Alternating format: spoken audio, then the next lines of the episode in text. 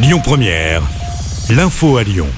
Bonjour à toutes et à tous. Dans l'actualité, Olivier, le jeune enfant autiste exclu de la cantine de l'école Frédéric Mistral dans le 9e arrondissement de Lyon a été réintégré ce midi. Un nouvel accompagnant d'élèves en situation de handicap a été recruté par la ville de Lyon. Pour rappel, Olivier avait fait une crise très importante le 24 novembre dernier au moment de se rendre à la cantine de l'établissement. Ce jour-là, son référent scolaire était absent. Depuis, sa mère devait se rendre à l'école pour déjeuner dehors avec son fils jusqu'à 14 heures. Un refus d'obtempérer à l'origine d'un carambolage de samedi soir sur le quai euh, Gaëton à Lyon. Un chauffard a refusé un contrôle de police. C'était au niveau du quai André Lassagne dans le premier arrondissement de Lyon. La course poursuite engagée par la police avait rapidement été stoppée par crainte d'un accident. L'individu avait quand même continué sa route jusqu'à Bellecour où il avait percuté d'autres véhicules. Six blessés légers avaient été transportés à l'hôpital. Le conducteur est toujours activement recherché.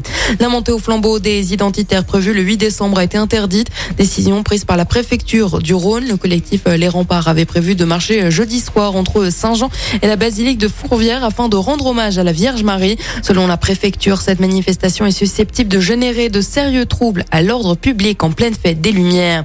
Des perturbations attendues demain à la SNCF. Le trafic TER dans la région sera perturbé.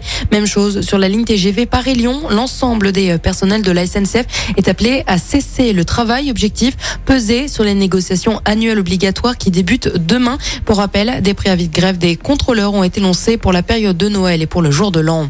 Les suites de l'accident mortel de Mornan, une femme de 70 ans était décédée jeudi dernier lors d'une collision. Le conducteur de 30 ans a été mis en examen pour homicide involontaire et placé sous contrôle judiciaire. Selon les premiers éléments de l'enquête, l'homme se serait endormi au volant. Et on termine avec un mot de sport et du football. Suite et fin des huitièmes de finale de la Coupe du Monde aujourd'hui. À suivre, Maroc-Espagne à 16h et le Portugal affrontera la Suisse à 20h. Et puis toujours en sport du basket, l'Asvel se déplace sur le parquet de Monaco championnat. Le coup d'envoi, c'est à 20h. Écoutez votre radio Lyon Première en direct sur l'application Lyon Première, lyonpremière.fr et bien sûr à Lyon sur 90.2 FM et en DAB+. Lyon Première